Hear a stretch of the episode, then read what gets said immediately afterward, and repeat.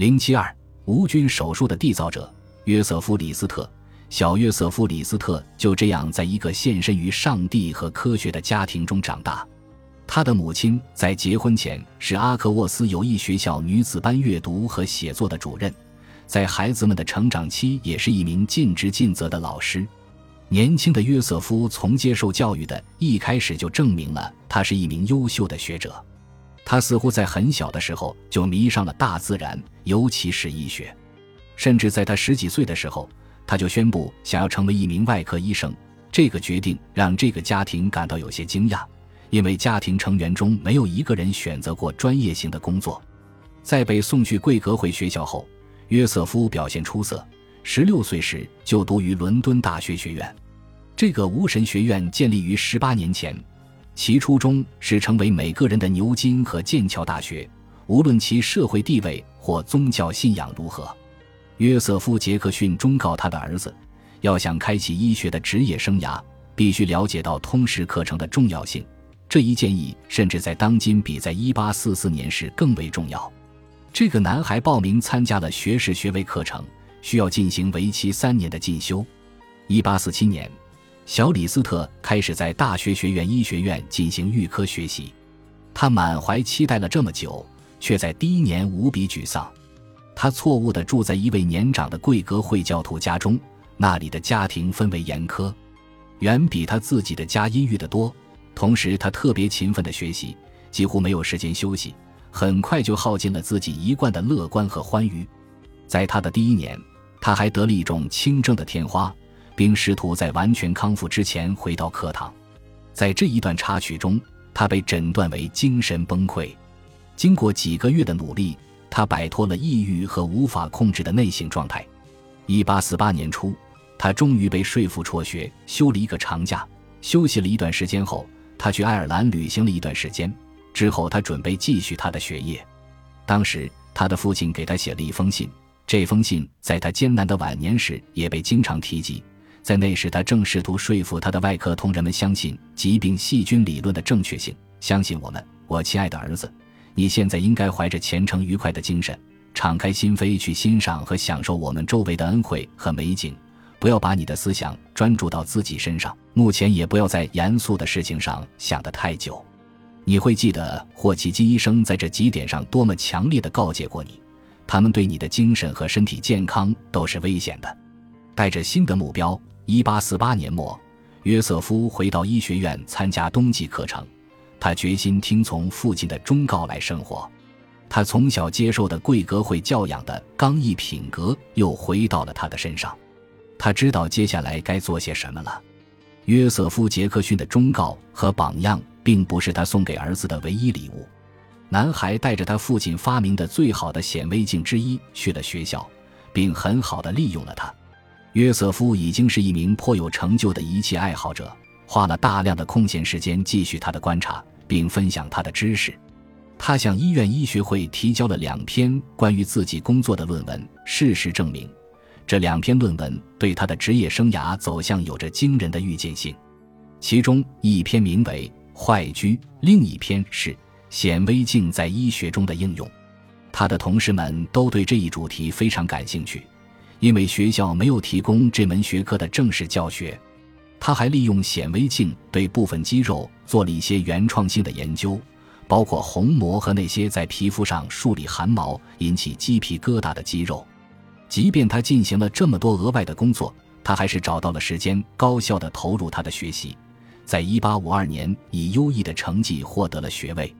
类似于当今美国的实习生涯，李斯特先是当了一段时间的住院内科医师，然后又当了九个月的住院外科医师。在实习期满时，他已经二十七岁，完成了他的正规训练。他的家庭环境舒适而稳定，因此不必急匆匆地完成学业。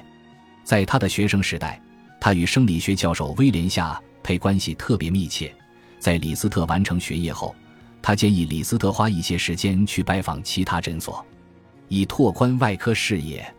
夏培是爱丁堡临床外科教授詹姆斯·塞姆的朋友，正是这位生理学家向他的年轻门徒推荐了这家医院，从而开启他的欧洲医院之旅。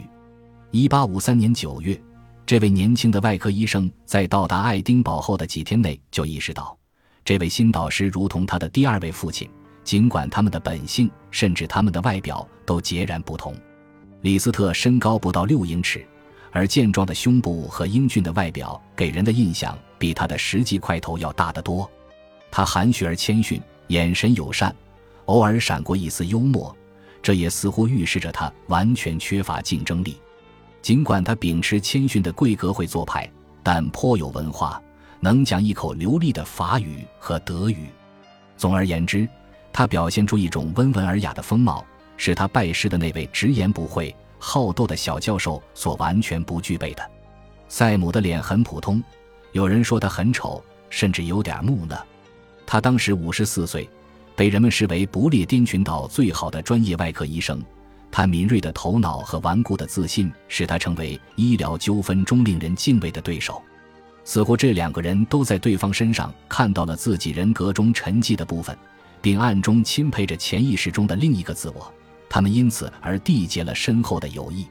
作为一个狂热者，赛姆用一种兴奋的情绪激励了李斯特，这让后者决定在一个月的访问结束后留在爱丁堡。在当时。后一代伯明翰大学的杰出外科医生劳森泰特作为一名学生见证了这一切。他生动地描述了手术盛况：人们正目睹着教授拿起手术刀，准备开始一场在1850年都少有勇气进行的手术。读了泰特对其中一场表演的描述，你就不难理解为什么一个正在受训的年轻人会毫不犹豫地放弃其他计划，与这位多彩的表演者共命运。古老医院的手术室里挤满了人，每个座位甚至最上面的走廊都座无虚席。得知赛姆要为臀部动脉瘤做手术，大约有七八百名观众前来观摩。那时他正处于名气的顶峰，也正值力量的巅盛时期。他的双手和眼神一如既往的坚定。这是我见过的无与伦比的最伟大的外科医生。他和公认的助手。住院外科医生和包扎员一起迈上手术舞台，得到了一阵低沉的掌声。观众中有各行各业、各个年龄段和不同级别的人，很多人都远道而来见证这一伟大壮举。比如来自利物浦大学的比克斯特斯，如果我没记错的话，他是专门来帮忙的。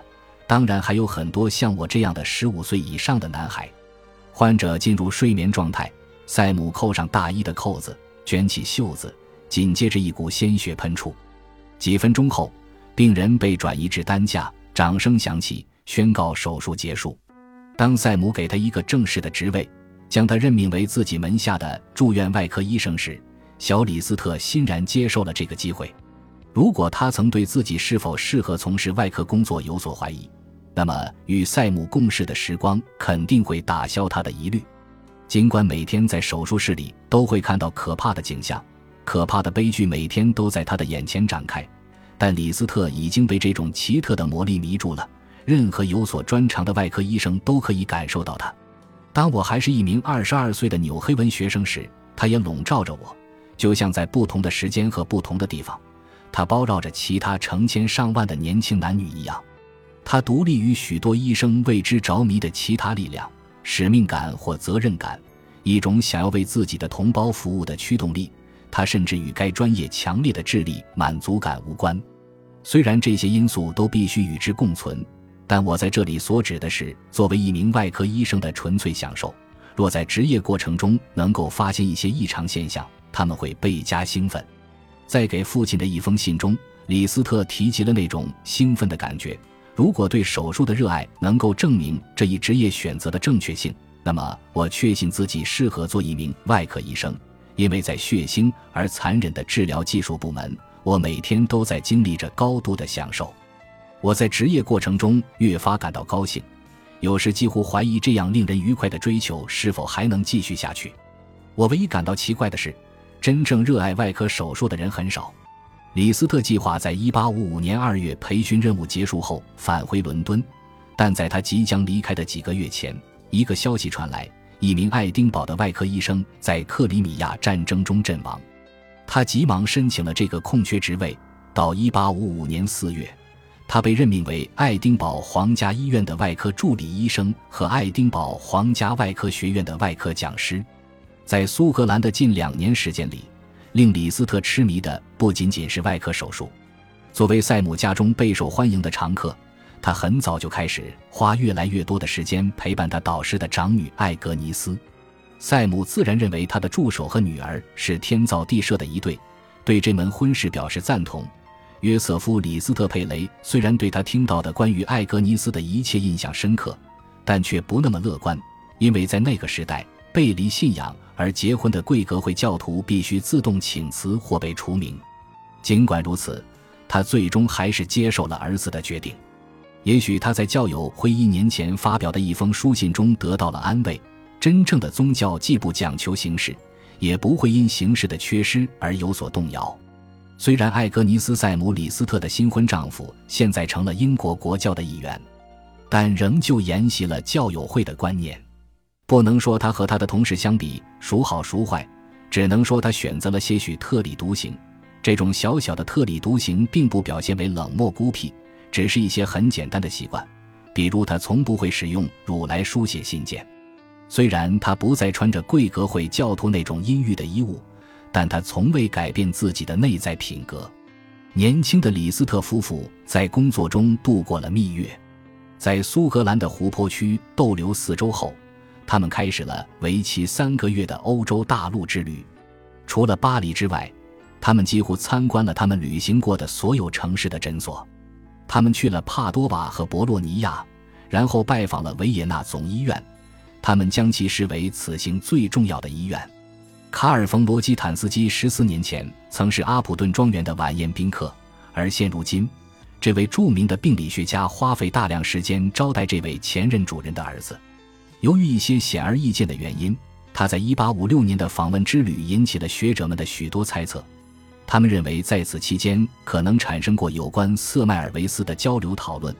这种怀疑主要出于两种原因：首先，李斯特在后来写道，在他独立发现细菌导致感染很久以后，他才对这位饱受折磨的匈牙利人的工作有所耳闻。其次，即便人们有理由去怀疑他无懈可击的每一句陈述，但有一个事实也众所周知，即那位发现产褥热的天才在1850年飞往布达佩斯后，在维也纳很少再被提及。没有证据表明李斯特在发明抗菌剂的过程中。受到了瑟麦尔维斯的影响。本集播放完毕，感谢您的收听，喜欢请订阅加关注，主页有更多精彩内容。